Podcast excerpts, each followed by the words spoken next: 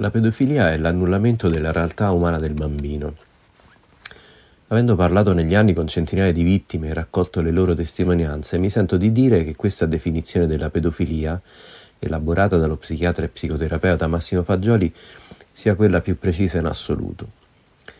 L'effetto immediato della violenza sullo sviluppo psicofisico della vittima è devastante.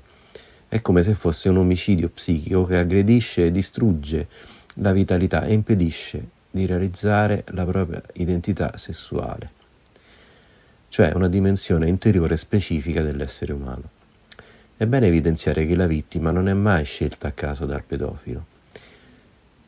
Si tratta spesso di bambini soli, isolati, ignorati dai genitori oppure senza genitori.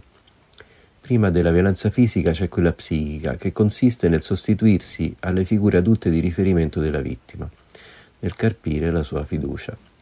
Il pedofilo è una persona che pianifica lucidamente la violenza, agendo in un contesto che gli consenta di farla franca e dopo aver scelto con cura il suo bersaglio.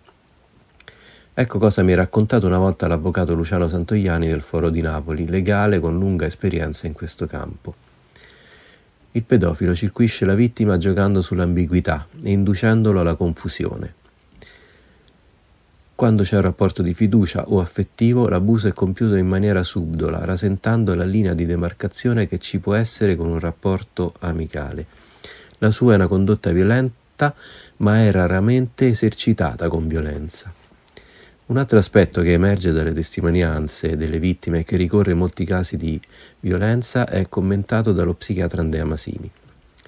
C'è una grande ambiguità che però è tutta all'interno del pensiero religioso e che consiste nel farsi chiamare padre da parte degli educatori, cioè dei sacerdoti.